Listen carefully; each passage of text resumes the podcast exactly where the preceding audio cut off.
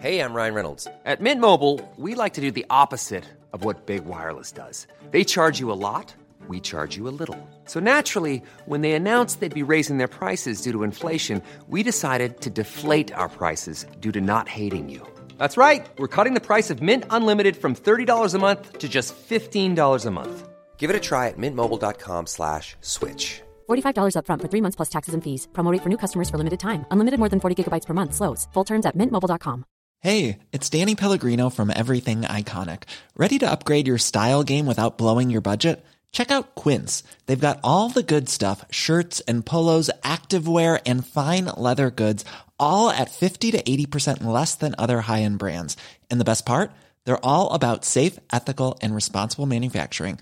Get that luxury vibe without the luxury price tag. Hit up quince.com slash upgrade for free shipping and 365 day returns on your next order. That's quince.com slash upgrade.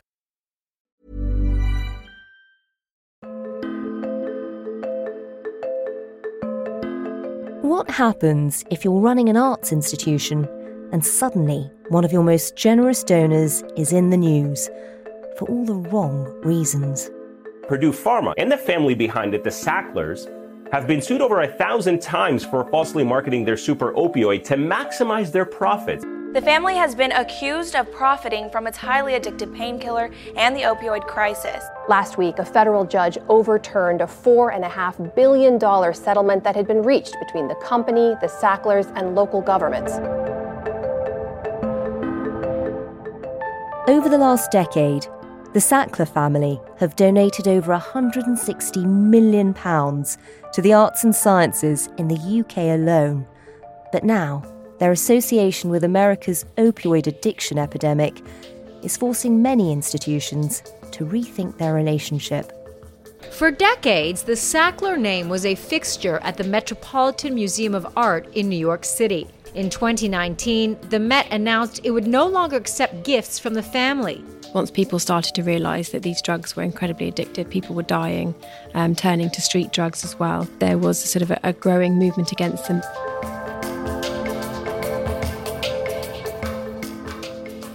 So, how has one family bought its way into so many British institutions? And now that their money looks tainted, should their donations be returned? You're listening to Stories of Our Times from The Times and The Sunday Times. I'm Manveen Rana. Today, cutting ties? The British institutions with Sackler family money.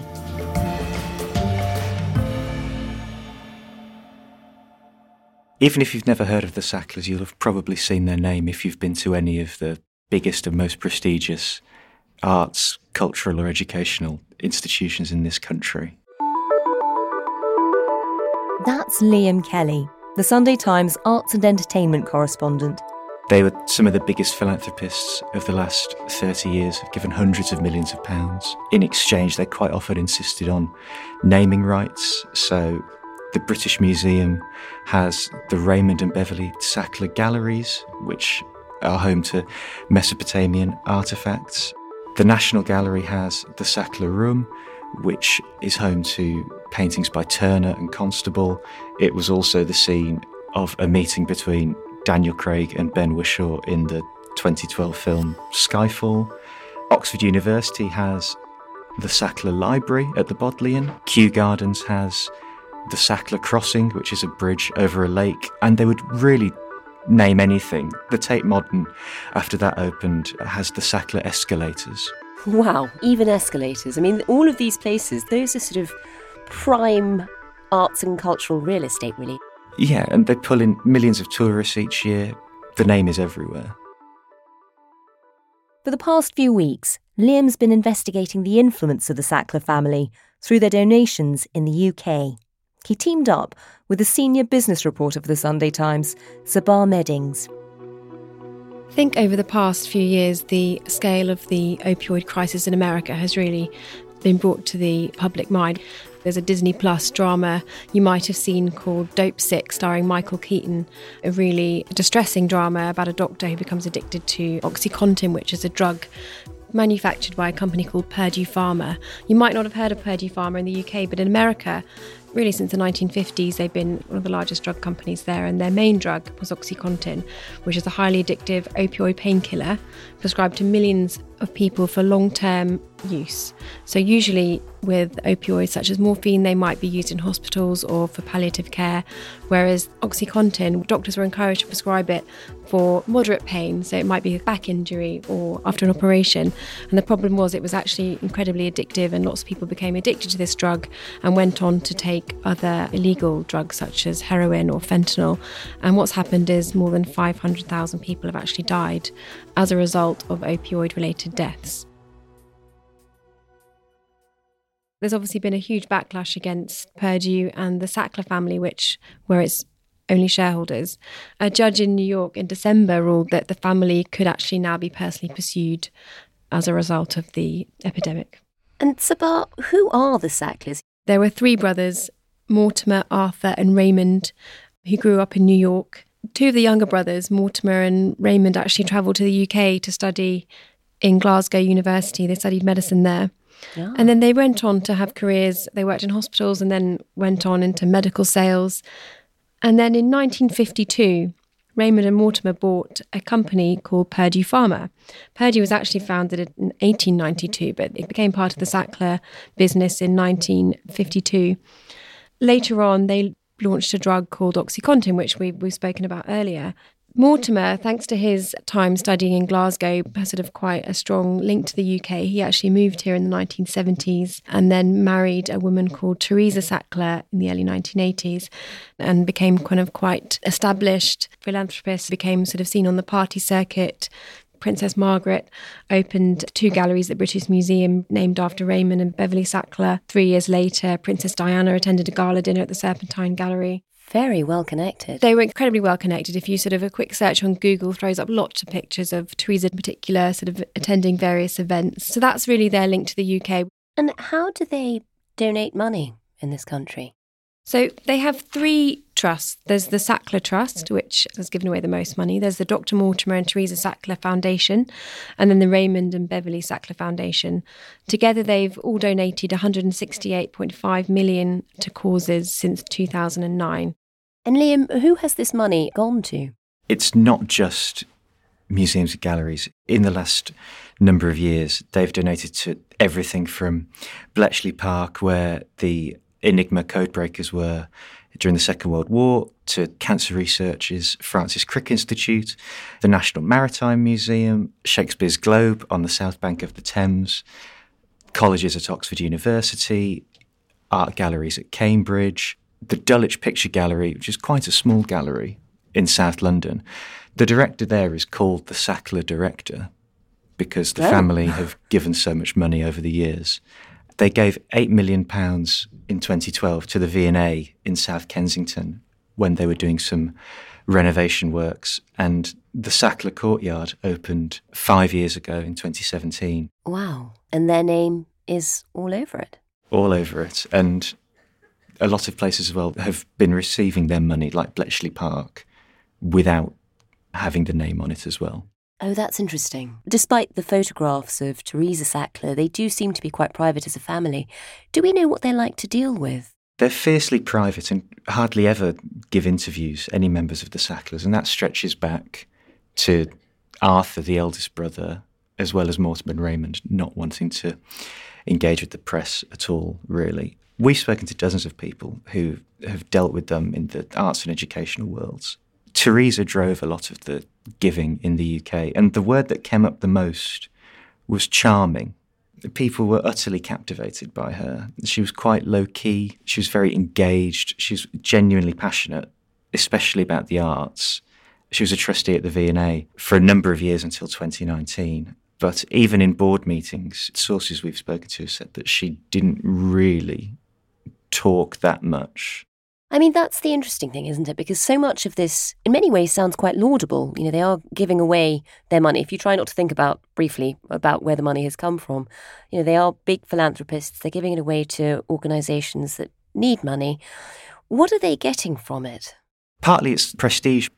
If you're spending millions of pounds to help something like the V&A build a large new building or what have you, you get your name in lights. And the idea is you have it there forever. It's a legacy that your family has created and should stand the test of time. Raymond and Mortimer Sackler both received honorary knighthoods. Teresa was made a dame. They all received honorary degrees. Mortimer's received one from the University in Glasgow in 2001 for his support to the university, and that the praise of them then was incredible. I mean, the, the university still holds glowing uh, obituary of him on its website. But not everyone looks at the donations as gifts. I think there's another way that we should look at these donations as well. Is I think it's easy to forget that this money actually became from selling pharmaceutical drugs, and a lot of it in recent years from opioids. I spoke to a professor who'd been studying the opioid crisis for 25 years, Professor Keith Humphreys at Stanford University, and he said the mistake was that people looked at these Sackler donations as gifts when in fact they were purchases. They purchased credibility. They're often described as gifts when someone gives money, say, to the V&A or something like that. But a gift is not given with expectation of return, and the Sackler philanthropy really has been given that way. So they are notorious for making sure their name is prominently displayed um, over any, even the smallest gift that they make. Uh, again, just their name, not the way they made their money. And the kind of giving they did, which is sort of upper class giving, that brings you in touch with a lot of other powerful and useful people. When you get known as someone who writes big checks, those kinds of venues, you then find yourself mingling with mayors and you know sometimes members of Congress or members of Parliament, regulators, leading journalists who can help shape a narrative. And Sabah, we've seen the name on these institutions on galleries for years. When did public opinion start to turn against the Sacklers? I think once America saw the damage occurring from the opioid crisis, once people started to realize that these drugs were incredibly addictive, people were dying, um, turning to street drugs as well. There was a sort of a, a growing movement against them. There were court cases in America targeted specifically at um, Purdue Pharma. And then gradually it's sort of become more clear what exactly went on. There's been release of documents sort of showing emails and, and messages suggesting that people knew about the addictive quality of these drugs earlier. If you've seen Dopesick or if you've read Empire of Pain.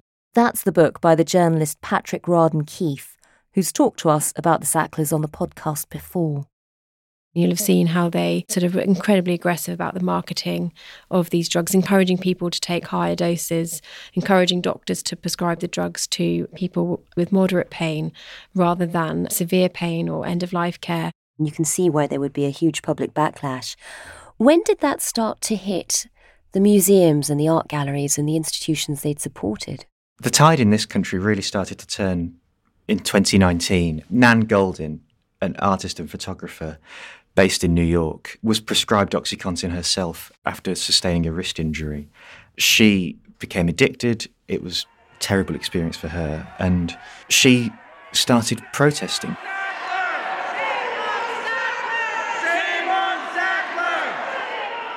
This is Nan outside the Metropolitan Museum in New York during a protest in 2018. They need to fund treatment. Thousands are dying every day.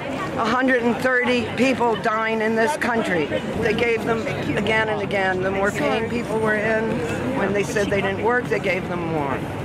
So now they're responsible for all these deaths and responsible to get the addicts, yes, to help the addicts get off medication.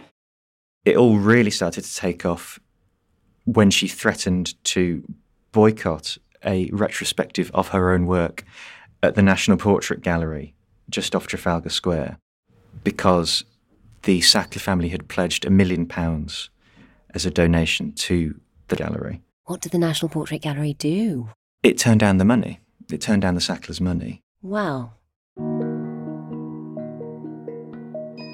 And it was the first big institution in this country to do so. The chairman had a cup of tea with Theresa Sackler to tell her that they wouldn't be accepting the money. For the Sacklers, I mean, that must have been a big moment because this is the world they've courted for decades now. It's the artists and the cultural figures that they sort of wanted to get on side, and to have them as a community turning on them must have been quite something. I mean, tell me, is it something more artists are doing? What are you hearing? I mean, it must have been a real wrench for them. Hmm. The National Portrait Gallery said it would turn down the money in March 2019. Two days later, the Tate Group followed as well, which had been big recipients of Sackler cash. And in 2019, the Sackler Trust itself said that it was going to stop making grants because it was a distraction. That's an admission. They realised they were having a negative impact on places they were giving money to. Exactly. And Nan Goldin didn't stop with the National Portrait Gallery and the Tate. Last year, in November, she organised a letter to the trustees of the Metropolitan Museum of Art in New York, which had seven Sackler wings or galleries. Wow. The relationship with the family went back five or six decades. And 70 really high profile artists like Tacita Dean, Ai Weiwei, Anish Kapoor all signed that letter urging the trustees of the Metropolitan Museum to remove the Sackler name from its walls. And in December last year, the museum, in agreement with the family, announced with the family that they would do so, which was a big moment. Amazing that the family and the museum agreed to take the name down. Yeah, it was very carefully choreographed and stage managed. Um, the director at the Met said some very warm words about the, the Sackler family. It's been suggested to me by multiple sources in the arts world that this was done as a sort of graceful way for the Sacklers to have their name removed from the Metropolitan Museum. Because in Patrick Radden Keefe's book, Arthur Sackler says, if you're putting your name on walls, that's not philanthropy, that's a business deal. All of these things are governed by contracts. Wow, that was sort of admitted. Not publicly, but all of these philanthropic gestures, especially where naming rights were involved, were governed by contracts. And museums and galleries, universities, other institutions, they really don't want to be sued by the Sacklers for breaching contract. Hmm. And the pressure is going to keep building. I mean, Anish Kapoor told us for this piece that because of government cuts to the arts world, that museums, theatres, and orchestras have little choice but to be money launderers for big business, and has urged British institutions to follow the lead of the Met in New York and taking the Sackler name off their walls. And is that going to happen? You know, clearly there was a graceful deal negotiated with the Met, but are the institutions here, are the galleries and the museums and all the places you've named, are they thinking of doing the same? Some of them are quite resistant, even now, even with all that is known about the Sacklers, Purdue Pharma, and OxyContin. Really? Yeah. In 2019, after the Nan Goldin protests, after the National Portrait Gallery in the Tate, news had broken. Tristram Hunt, the director of the V&A and the former Labour MP, said that you know, his museum was proud to have taken money from the Sackler family. Uh, that- Proud? proud. Wow. How did he justify that? The justification, I think, is the money's been put to good use. That's what a lot of these institutions say. They are able to do things that they wouldn't have otherwise been able to do, provide access to people who would not have been able to see these treasures otherwise. The chairman of the V&A told the Sunday Times the museum had no intention of removing the Sackler name, as we don't think at the moment there's much pressure to do so. Adding, We're very grateful to Theresa for her service on the board and for making it possible for so many children and young people to be able to use the Education Centre. So, it's a mixed picture, and some institutions are also worried about how the backlash against the Sacklers might affect donations from other sources in the future. We'll have more on that in a moment, but first, a word from a colleague. I'm James Marriott, a columnist, book reviewer, and podcast reviewer for The Times. It's my job to explain and contextualise our turbulent social and cultural landscape in a way that's as interesting, informative, and as original as possible.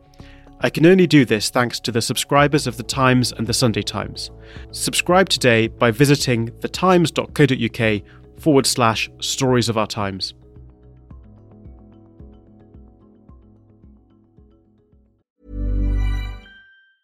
When you're ready to pop the question, the last thing you want to do is second guess the ring.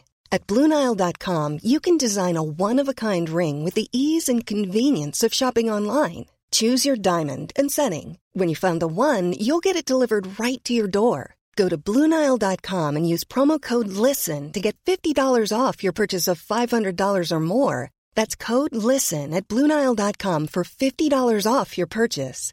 Bluenile.com code LISTEN. Hey, I'm Ryan Reynolds. At Mint Mobile, we like to do the opposite of what Big Wireless does. They charge you a lot, we charge you a little. So naturally, when they announced they'd be raising their prices due to inflation, we decided to deflate our prices due to not hating you. That's right. We're cutting the price of Mint Unlimited from $30 a month to just $15 a month. Give it a try at mintmobile.com slash switch. $45 upfront for three months plus taxes and fees. Promo rate for new customers for limited time. Unlimited more than 40 gigabytes per month. Slows. Full terms at mintmobile.com. Hey, it's Danny Pellegrino from Everything Iconic.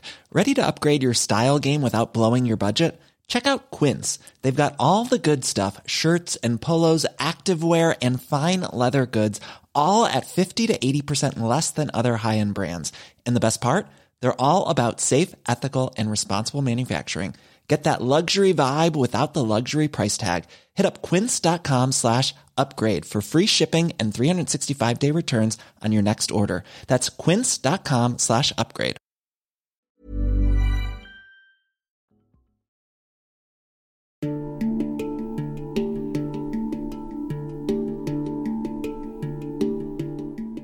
As museums and galleries, one by one, announce they will no longer accept donations from the Sackler Foundations, many in the arts and sciences in the UK will be wondering how to make up for the financial blow.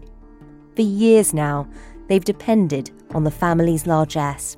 They were the go to philanthropists in this country for a long time. If you had a building you wanted to fund, if you were renovating something, they were pretty high up the list of people who, you know, you would seek to get money from. Any conversation you'd have about donors, you'd always include the Arts Council, you'd always include the National Lottery, and at the time, I think you'd nearly always include the Sackler Foundation. You spoke to Roger Parry, for example. I mean, tell me about his experience. Roger Parry was the chairman of Shakespeare's Globe Theatre on the south bank of the Thames. In 2006, they wanted to build a new education centre with the aim of expanding access to Shakespeare to children which might not otherwise be able to experience Shakespeare. So they, they wanted to raise some money. They prepared this fundraising pack, they sent it to donors, and um, the Sacklers came back. He described them as incredibly professional. Theresa turned up with two of her children. She was incredibly charming. They were really extraordinarily engaged with the project. They had done a lot of research, they knew what we were trying to achieve. And of course, it was quite rare to meet the actual individuals who were controlling the money because in, in a lot of the big trusts it was really quite bureaucratic. You were dealing with layers of, of paid management. But here you know we actually got to meet the people who I, I guess were the ultimate decision makers. He described them as a model donor. At the time there wasn't any kind of controversy surrounding the sackler money as, as he describes it. You would do inquiries, whether it be HMRC or into government, whether any sort of problems with a potential donor. He just said there was not a cent of controversy, that he was happy and pleased to accept the money. And Prince Philip opened the centre a couple of years later and it was celebrated. He did say that if he had to make a similar decision now, it might have been a difficult debate among the board of the Globe. I think trustees now would definitely look at any major donation in the context of how it was likely to be received by the general public, not simply how it would be likely to be received by regulators or authorities. Did he think they would? He didn't go that far. the difference now with this particular organisation, obviously, is a lot more has come out about the provenance of that money, which makes it more controversial. What I do think is that charities now have to recognise that there, there's a broad court of public opinion which is a much more uh, difficult set of criteria. The Globe has now cut ties with the family and said the Sackler name will be removed by no later than 2025. It is difficult for individuals who have taken and enjoyed the largesse of the Sacklers to sort of perform a U turn now. I think what we are sort of seeing is institutions quietly cutting ties with the Sackler name without making a song and dance about it. Sussex University, which received 2.5 million from the family for a research centre is now renaming it because it's no longer receiving any new money from the Sacklers.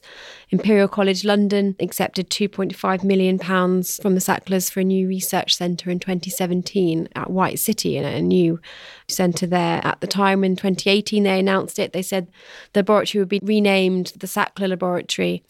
But if you go and look on the website now actually there's no no mention of the Sackler anywhere. There's no sort of thanks on the website to the Sacklers. If you speak to the university, they will just say that we've got sort of robust measures in place which assess any potential donor, but there's been no announcement to say that they haven't taken this money, so one can only assume that they did, but they quietly dropped the name. They've dropped the name, and why? Why has it not been announced? Why have they chosen to drop the name? So it's quite curious so there's a real sort of varying a range of the way people are approaching the Sackler name, but there is a large sort of public display of ripping the name down. Most of the time, it's sort of if you put in an inquiry and find out what happened, they will admit that you know we are renaming it. We we took the name down, but they are not feeling inclined to put out press releases about these types of things. That's so interesting. It's being very discreetly done. And Liam, you mentioned that for Arthur Sackler, these philanthropic ventures was seen very much as a business deal. Everything had a contract around it. So, how is that playing out now? Are institutions worried about that? Some of them are caught between a rock and a hard place, in a sense. A lot of trustees of institutions are eager to take the Sackler name off things that they have sponsored. Kettle's Yard, a Cambridge University gallery that's about to host Ai Weiwei's exhibition, quietly renamed its gallery in July last year Another institution that's recently removed the Sackler name is the Tate Modern, where the sign by the famed Sackler escalator was removed last week, while Kew Gardens will be renaming their award winning Sackler Bridge the Lake Crossing.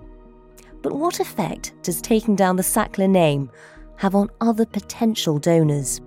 Other donors is a really interesting point, um, especially after the pandemic. Museums, galleries, especially, really need cash from wealthy, you know, artistically minded people.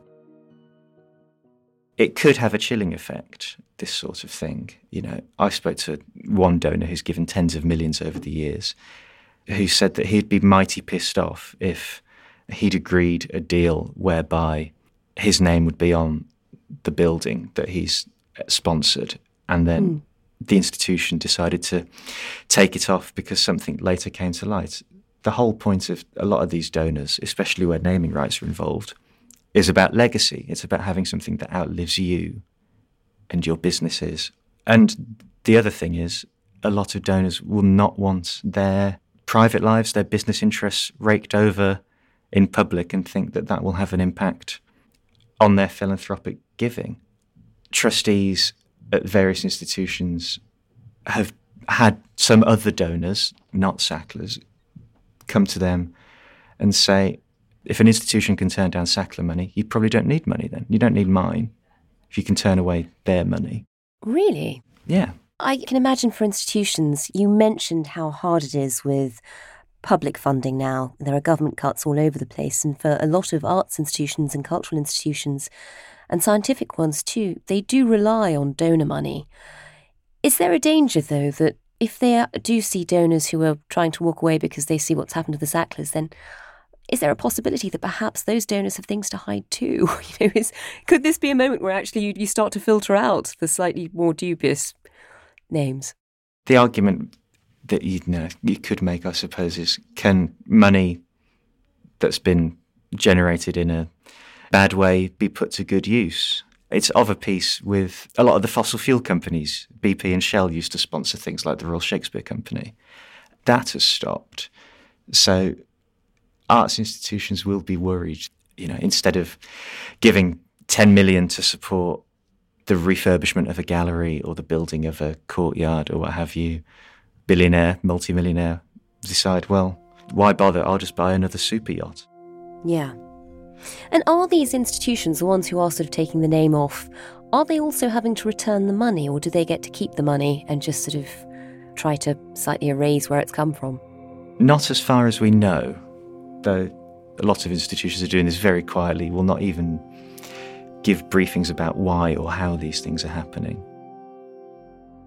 What they are saying is that they won't accept any new donations, which is the reason that Sussex University used for renaming its centre there because it was no longer receiving any new funding. So, plenty of organisations are happy to say that they won't be receiving any new donations. Even if they won't say it on the record, they might tell us on background, confirming that they wouldn't consider accepting any more. Purdue Pharma, the company that made billions selling the prescription painkiller Oxycontin, has filed for bankruptcy. The move comes just days after. It's worth noting as well that Purdue filed for bankruptcy in 2019 after the hundreds of lawsuits were launched in America by states, hospitals, individuals. The family agreed to contribute $4.5 billion to addiction programs, and the company's assets were to be used to develop treatments for opioid abuse. In exchange, individual family members would be immune from prosecution. However, a judge in December overturned that judgment, which meant the family could be held personally liable. And, and this week, there are reports that they are close to a settlement which would mean the family would donate more. They would increase the sum they would be willing to give over in exchange, again, to be immune from prosecution. So we don't yet know what the final settlement is going to be, but that's ongoing in America. We should say that in response to the claims about them, the Sackler family have always denied any wrongdoing. And I think it's important to also say that although the Sacklers started out with three brothers, as I've said, Arthur, Mortimer, and Raymond, Arthur's side of the family actually cut ties with Purdue Pharma, specifically before Oxycontin was launched. As a result, their donations are not regarded as tainted by the drug scandal, and there hasn't been any kind of clamour to remove Arthur's name from British institutions.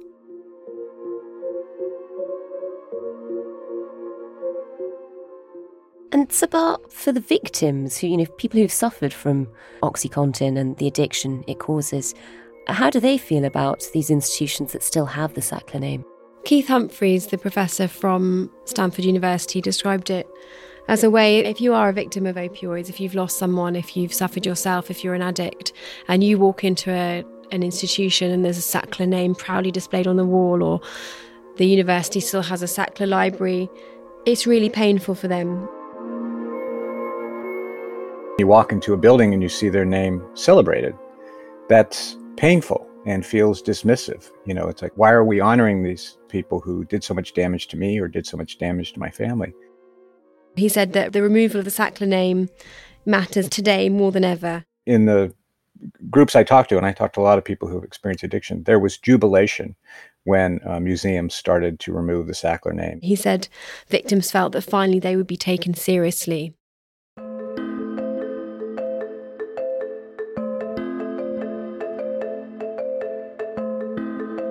You've been listening to Stories of Our Times, a podcast brought to you thanks to the subscribers of The Times and The Sunday Times, with me, Manveen Rana, and my guests, Sunday Times senior business reporter Sabah Meddings and arts and entertainment correspondent for The Sunday Times, Liam Kelly.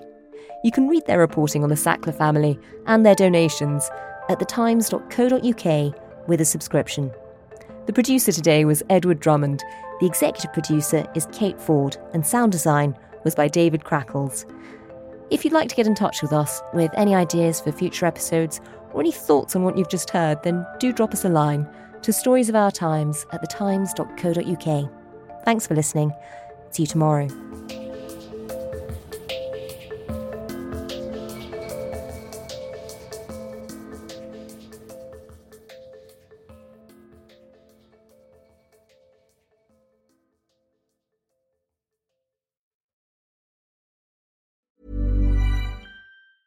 Are you ready for truly hydrated skin? Meet Hyaluronic Body Serum, a breakthrough in body care from Osea. It's clinically proven to instantly increase hydration by 161%. Their lightweight, fast absorbing serum delivers 24 hours of nonstop hydration for silky smooth skin without the sticky afterfeel. Osea's latest innovation combines the magic of their best-selling hyaluronic sea serum with a new formula that's good for the whole body and five types of hyaluronic acid to target every layer of the skin. Osea is a women-founded, women-led brand that's been crafting seaweed-powered products for nearly 30 years. The best part? Everything Osea makes is clean, vegan, cruelty-free, and climate-neutral certified, so you never have to choose between your values and your best skin. Treat your skin to clean, vegan skincare from Osea. Get 10% off your first order site-wide with code SUMMER at OseaMalibu.com. That's O-S-E-A Malibu.com code SUMMER.